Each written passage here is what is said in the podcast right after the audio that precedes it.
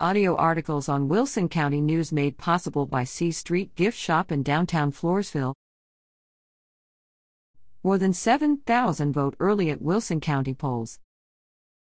Wilson County has continued to draw a large number of voters to cast ballots in advance of the November 8th general election.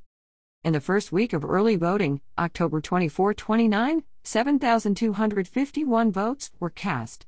The total includes 4,450 at the Wilson County Election Office and 2,801 at A La Vernia branch location, which operated October 27 to 29. According to the Election Office, 37,046 individuals are registered to vote in the county. Early voting continues through Friday, November 4th, in the County Election Office at 1103 4th Street in Floresville from 8 a.m. to 5 p.m.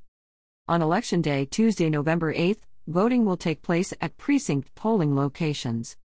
See below for lists of candidates, ballot measures, and polling information, and page 10A for Floresville ISD polling places and times.